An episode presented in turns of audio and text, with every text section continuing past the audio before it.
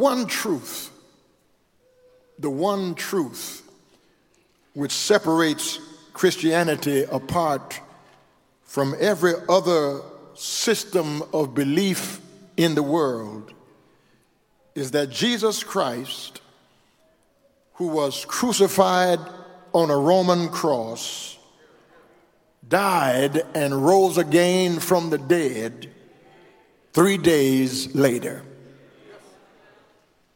All other religious leaders died and are still dead. Mm. Buddha's bones are bleaching on a lonely hillside. Muhammad's voice is hushed. Confucius' vision is silent. Only Christ is risen again from the dead.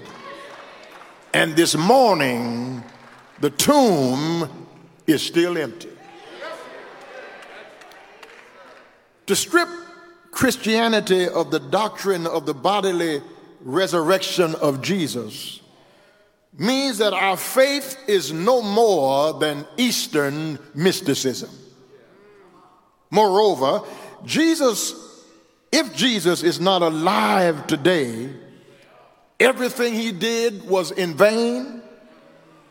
His death was a waste of a life, and everything he taught was simply the wild ravings of a madman. But brothers and sisters, Paul in 1 Corinthians chapter 15 says, And if Christ be not risen, then is our preaching vain, and your faith is also vain. If in this life only we have hope in Christ, Paul says we are of all men most miserable. The resurrected Jesus makes the tomb a place of grace and not grief, declaring that he has fulfilled the old covenant and established the saving power and presence of the Lord through his death, burial, resurrection, and ascension to the right hand of God with power. Mary came to the tomb a good while before daylight, and she finds the stone rolled away and the tomb empty. Alexander Maclaren, that old Scottish preacher, said it was fitting that he who was to scatter the darkness of the grave should rise while darkness still covered the earth. But before we come to Mary, before we get to window number three that was purchased by the women, and there's no accident that the women purchased this window, let us take a closer look inside the empty tomb and look backwards at what Mary looked forward to. For if not, we run the risk of misinterpreting as dark what is really pregnant with light. In the tomb, there is no, there is no trace of hurry. There is no mention or idea of struggling or rambling to get out. Jesus did not need to get out of the tomb in haste. But when you look inside, there's a calmness there's a deliberateness. For in the majesty of his lordship over death, he just rises as if from slumber and walks out of the grave and leaves order in a land of confusion. Hmm, look at the linen clothes. The linen clothes inside the tomb have been bathed in embalming spices like myrrh and aloes that have hardened the linen cloth And the linen cloth is now hardened on the body of Jesus in the form of his body. But Jesus is not in the tomb, but the linen cloths are still in the form of his body. He has slipped out like a butterfly from its cocoon, leaving the linen cloth in the form of his body. But that's not the real evidence. The real evidence is there's a linen napkin that was put over the face of Jesus, not with the linen cloth where his body was, but the linen napkin is left by the door. Somebody ought to help me preach here. Uh, I practiced this at a funeral this past week, and so I'm pretty good at it right now. That linen napkin is left at the door apart from the linen clothes in the shape of his body. Because in that day, when people ate a meal after having been invited to somebody's house, if they enjoyed the meal, when they finished and wiped their hands and their mouth, they left the napkin on the plate, saying to the host that I enjoyed the meal. But if they did not enjoy the meal, if they did not enjoy the stay, they left the napkin at the door, dropped it at the door, saying to the host, I'll never be back here again. When Jesus got up from the grave, he left the napkin by the door, saying to hell and the grave, I'm never coming back here again. He lives. He lives. Christ Jesus lives today. He walks with me. I wish I had a witness right here. He talks with me along life's narrow way. He lives. He lives. Salvation to impart. You ask me how I know he lives. I'm not talking about what somebody told me. I'm not talking about what I heard on the radio. He lives in my heart. Why seek ye the living among the dead?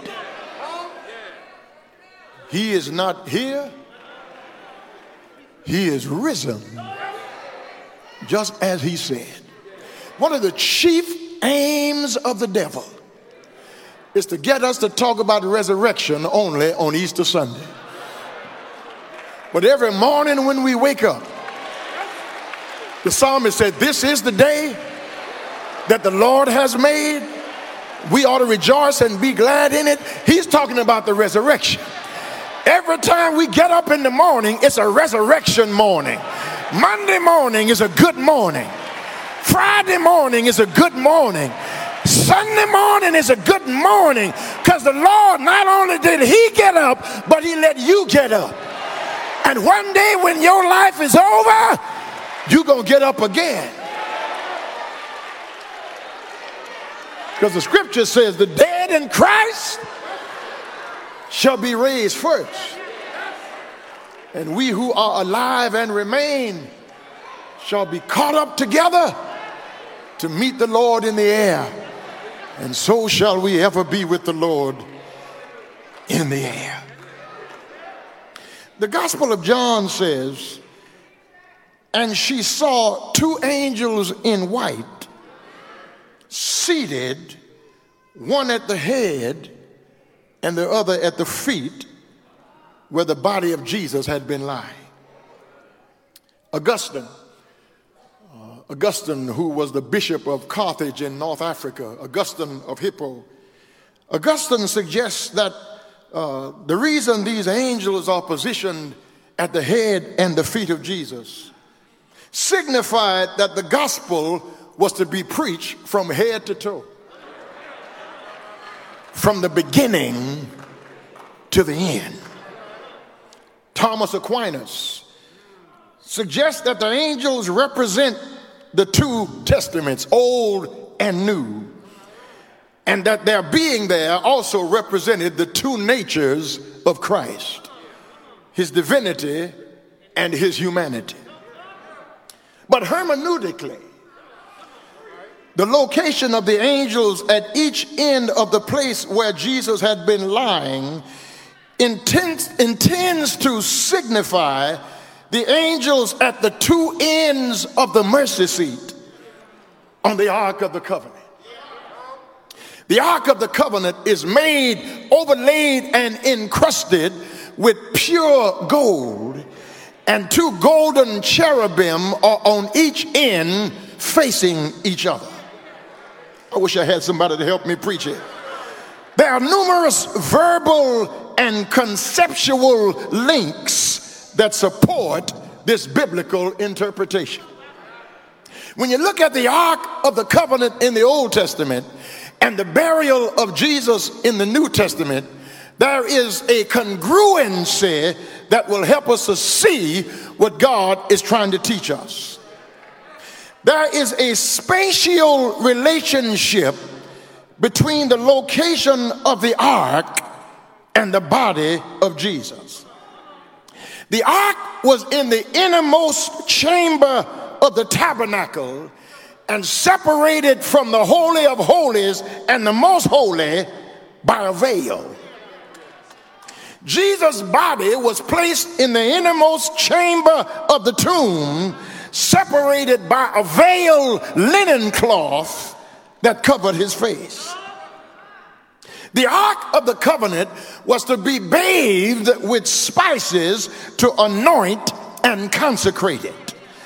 The body of Jesus was anointed with spices and oils to anoint and consecrate it. Both of them were forbidden to be even looked upon or come near to when the ark was in the place where it was in the temple, no one could come near it but the high priest on the day of atonement. When Jesus is in the cross, Mary goes to the tomb, but she doesn't look in. Peter and John get the word from Mary, run into the tomb. Peter goes in, John stays a distance back, but they don't look to see Jesus' body. Brothers and sisters, hear me. Jesus, in this symbolism, is depicted as both the atoning sacrifice and the, and the one who sits enthroned between the cherubim. Get this.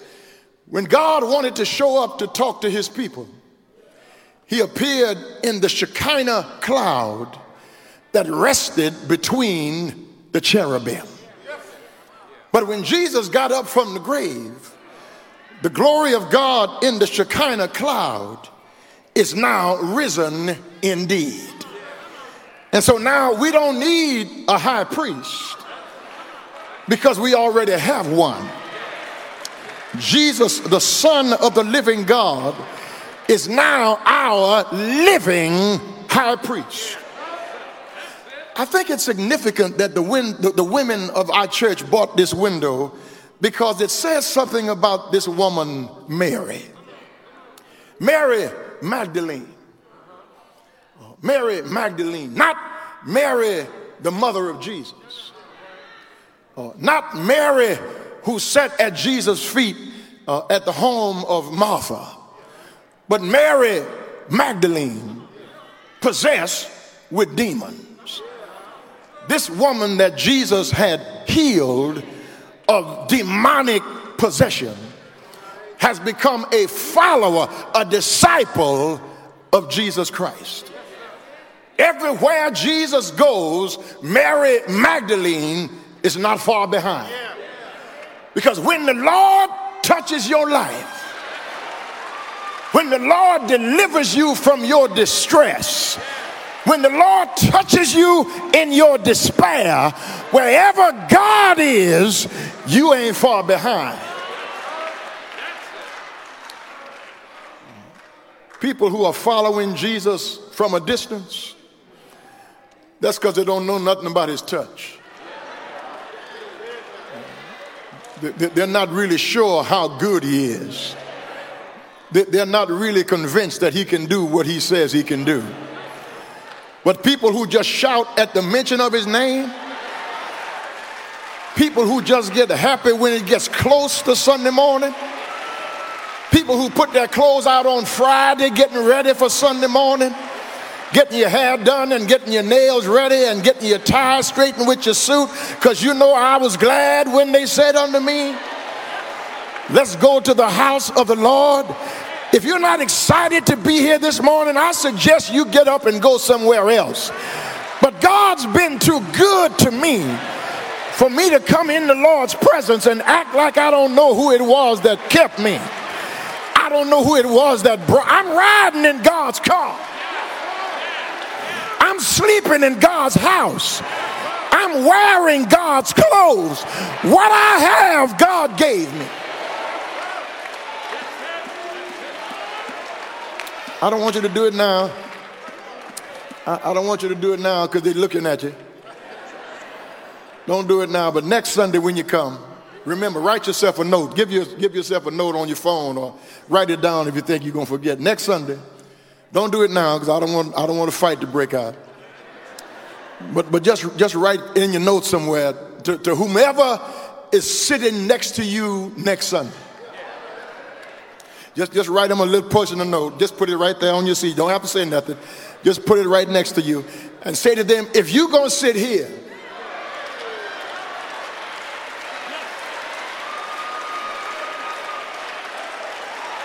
It's gonna be noisy. I'm, I'm, I'm, I'm gonna wave my hand. I, I don't wanna knock your hat off. I ain't trying to start nothing. I, I, I just want you to know it's gonna be some crying, it's gonna be some racket, it's gonna be some hollering, it's gonna be some cutting up because God's been good to me. And I'm asking God to do something for me that I can't do for myself. And I got a feeling everything's to be all right. And by the time I get here next Sunday, the ushers won't be able to hold. Because this joy I have, the world didn't give it.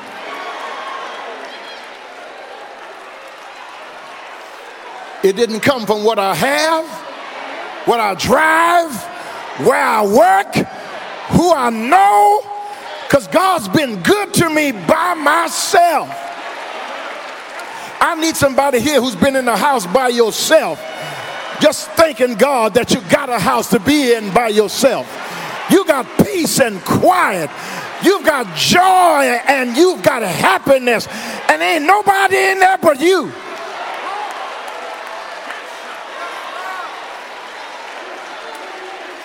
I need somebody who's got happy on your job.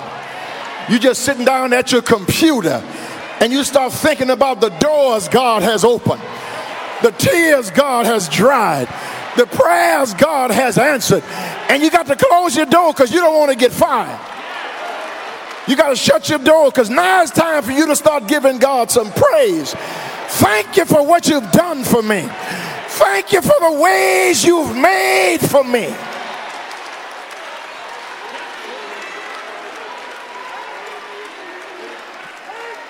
Mary.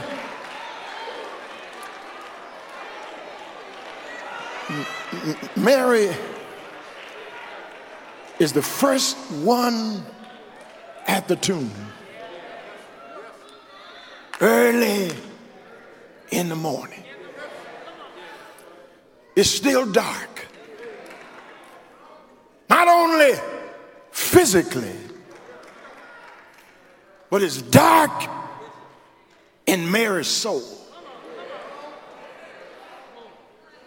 Because when she gets to the tomb, the place of grace is for Mary a place of grief. Because she shows up weeping.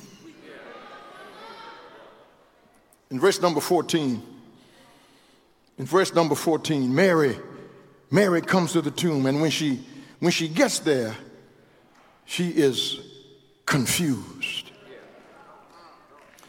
The angels have already asked her a question. And Jesus asked the same question with a caveat. The angels ask, Why are you weeping? The inference is weeping is inconsistent with what just happened. Grief is out of place with what just took place.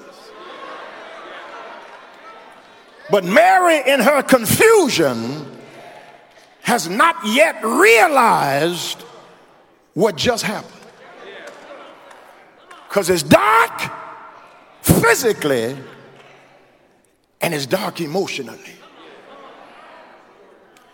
it's dark spiritually, it's dark psychologically.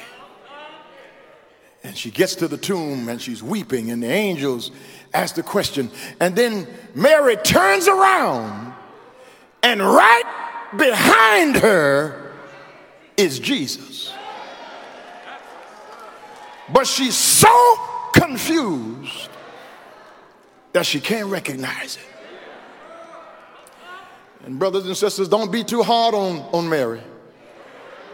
Because life can get so hard, stress can become such a burden that Jesus can show up right behind you and you can't recognize it. Well, maybe you haven't been that sick. Maybe you haven't been that stressed. But for those of us who know what I'm talking about this morning, you know the Lord is good, but sometimes life is hell. You know the Lord is a waymaker, but sometimes look like a way not gonna ever be made. You know God is a healer, but it looks like healing is far in the distance. You know it, but the physical evidence does not line up with the spiritual reality. The physical evidence is inconsistent in Mary's mind with the spiritual reality. And Jesus is standing right behind her. And in her confusion, she does not know who Jesus is.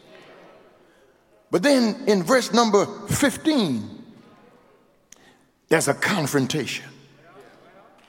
And anybody who would follow Jesus, Jesus will confront you with Jesus. You, you don't have to take my word for that. When they brought Jesus in front of Pilate, he had been from judgment hall to judgment hall. And, and, and Mrs. Pilate said, Wash your hands of this matter. Pilate got a basin and washed his hands and, and said, I'll have nothing to do with this just man. And then Pilate tried one more time to free Jesus. He said, Which one do you want, Barabbas or Jesus? And the crowd said, uh, give us Barabbas. And here is the question Pilate asked, What shall I do with this one who is called Jesus? And the question this morning is, What are you going to do with Jesus? I don't care who you are. I don't care how pretty you are what you gonna do with Jesus. I don't care what neighborhood you live in, you got to deal with Jesus.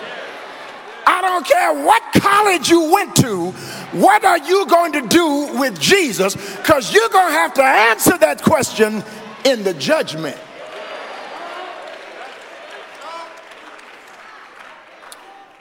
No, no, no. Jesus don't want no little nice followers in the background just giving him a nice little golf clap. No, no, if you're going to follow Jesus, you remember when he was coming into the city and uh, uh, the Pharisees said, Tell these folk to quit all that noise. And they were throwing down palm branches and taking their coats off and throwing them in the street, shouting, Hosanna. And Jesus said, If these hold their peace, immediately the rocks will cry out. Rocks are silent witnesses that Jesus is the Son of God. But I don't need a silent witnesses crying out for me. I'm a living witness that He's able. I'm a living witness that He's good. I'm a living witness that He's a keeper. I'm a living witness that He's a Savior. And I need some more living witnesses in here this morning. Um, I'm, I'm, I'm trying to leave that and get to the second little thing I'm talking about here, but the reason we don't have a crucifix in our church or on our building or on our literature, because a crucifix, a crucifix, a cruciform has on it a dead Jesus.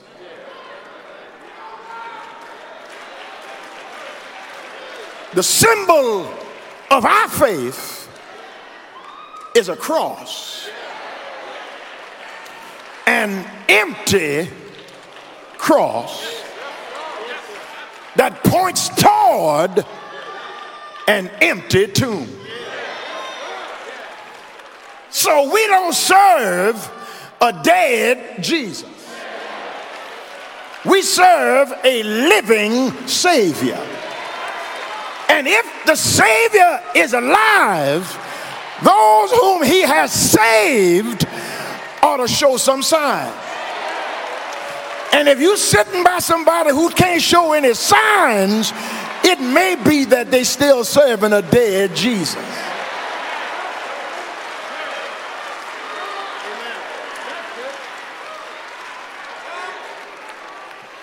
In verse 15, Jesus said to her, Woman, why are you weeping?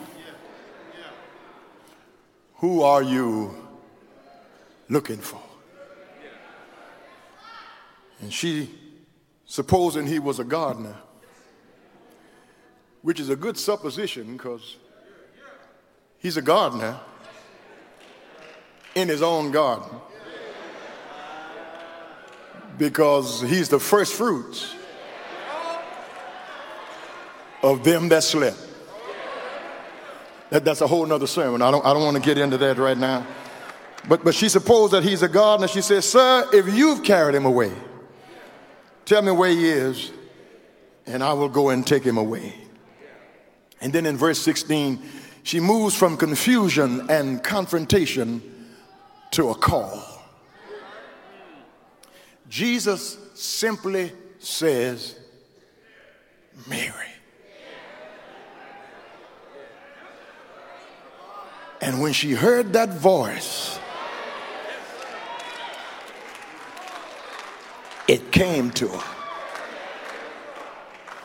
Sheep know their shepherd's voice. And another voice they will not follow. Can't nobody call my name like Jesus. Nobody can speak peace to me just by calling my name like Jesus. Nobody can awaken my spirit. Nobody can quicken me like Jesus. I need somebody here who's heard the Lord speak to you now, now listen, I'm not being superstitious.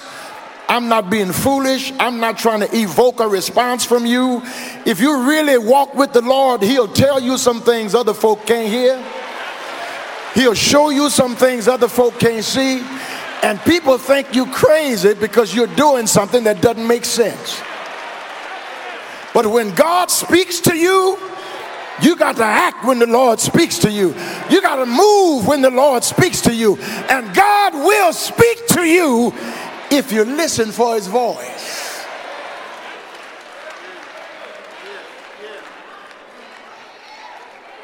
I'm not guessing about my salvation. I know I've been born again. I know my name is in the Lamb's book of life. I've kept you too long. Let me get finally to verse 17 and I'm going to leave you alone. Mary, when she recognized it was Jesus, because the last time she saw him, he was dead. Her last memory of him was being taken down from the cross, and they hurriedly anointed his body with some spices, wrapped him in a linen cloth, and brought him to the tomb of Joseph of Arimathea. And Mary thinks that he's still there. But when he calls her name and she recognizes that it is Jesus, the last time she saw him, he was dead. But this time, he's alive. And I'm sure Mary, in her excitement, is about to grab him and hold on to him. But Jesus tells her, Don't touch me. He's not being rude, he is not being uh, inconsiderate. What Mary needs to understand, what Jesus is trying to communicate to Mary, what, what needs to stop is not a particular act of touching Jesus, but a misplaced reliance on his physical presence.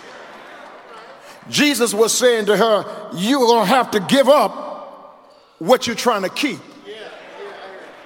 Because you're trying to hold on to me physically. But for you to physically hold on to me halts the process of what I came here to do. I came here to be born. I came here to heal the sick. I came here to work miracles. I came here to walk on water. I came here to give sight to the blind. I came to make the dumb speak. I came to make the deaf hear. But that's not all I came to do. I came to die on a cross for your sins and the sins of the whole world. But that's not all I came to do. I came to go in the grave for three days, just like that window at the top is Mary talking to Jesus at an empty tomb. The bottom window is Jonah being spit up by that fish on dry ground. And Jesus said, just like Jonah was in the belly of a fish, so must the Son of Man be in the belly of the earth. And just like that, that fish spit up Jonah, that grave had to give up Jesus. Jesus came out of the grave, but that's not all he came to do. He told Mary, Don't touch me because I'm not yet ascended to my Father. Let me see if I can make that make sense. He came to be born, he came to die he came to be buried in a grave. He came to be resurrected from the dead. But that does not complete his assignment. He has to go back to the Father to sit at the right hand of God with power. Because Jesus is saying to Mary, if I don't go, the Holy Ghost can't come. And if the Holy Ghost can't come, You'll never be able to have me with you everywhere you go. Because if I'm in Jerusalem, I can't be in Capernaum. If I'm in Nazareth, I can't be in Nain. But if the Holy Ghost comes, who is another comforter, another of the same kind, he will be with you everywhere. He can be at your house. He can be in Dallas and Detroit at the same time. He can be in Houston and Havana, Cuba at the same time. He can be in Massachusetts at the same time that he's in New York City. Whatever you need right now, The Lord can do it for you right now. And doing it for you will not stop him from doing it for somebody else. That's why he had to leave so he could send the Holy Spirit. I need somebody here this morning who knows who the Holy Spirit is. He's not an it, he is a person. He has personality, he has will, he has emotion. And somebody ought to be able to feel him right now. Sometimes he'll wake you up in the middle of the night to let you know that whatever you're going through, the Holy Spirit is with you. When you have to face it on your job, the Holy Ghost is there. When you have to face it in your marriage, the Holy Ghost is there. When you have to face it with your children, if you have to face it in the hospital, the Holy Ghost is right there. Somebody ought to feel him right now. I feel his presence right now moving on the altars of my heart. I want to stop preaching right now, but the Holy Spirit is in charge now. I want to leave it alone right here, but I got so much to be thankful for. I got so much to be grateful for. I got so many testimonies to talk about. I've got so many blessings to shout over. I just can't leave it alone right now. I need one or two more witnesses who know the Holy Spirit is moving in your soul. He's blessed you once. That's what the choir just got through saying. He's blessed me twice.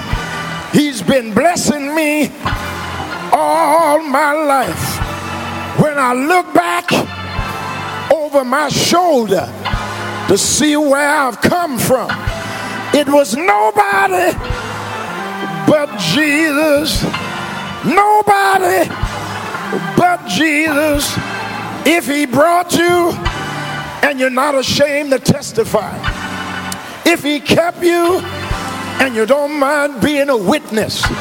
If the Holy Ghost has a hold on you and you don't mind telling somebody. I went to a meeting one night and my heart wasn't right. Something got a hold of me. The Holy Ghost will make you walk right the Holy Ghost will make you talk right. Why don't you look at somebody? Tell them you don't know like I know. You can't tell it like I can tell it. What the Lord, what the Lord, what the Lord, I know He's all right.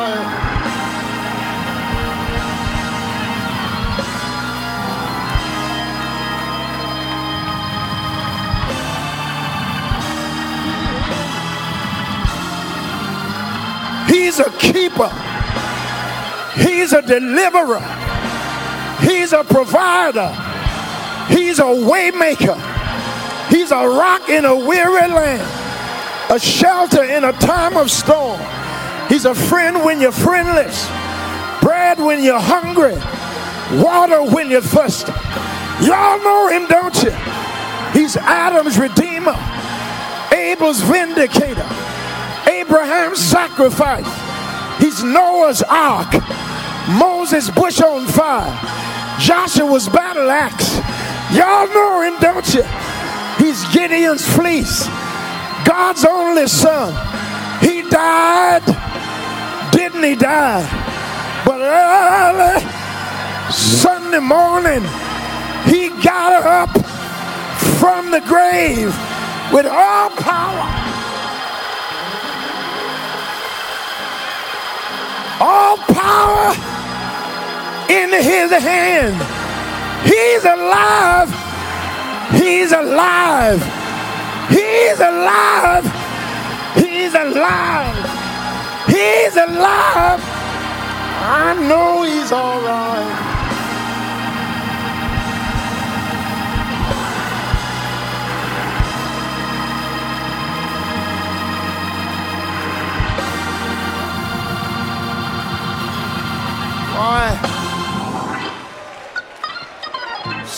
The living among the dead. Why are you still running after dead stuff?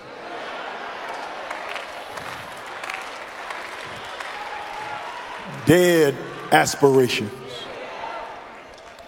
dead hopes. Why are you surrounding yourself with dead people? Folk who ain't going nowhere, folk who ain't doing nothing with their life. Here, God has a, a claim and a, a, a destiny and a future on your life, and you hanging around with dead people.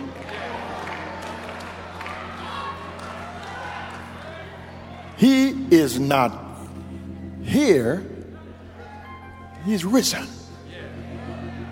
Come see the place where the Lord was laid.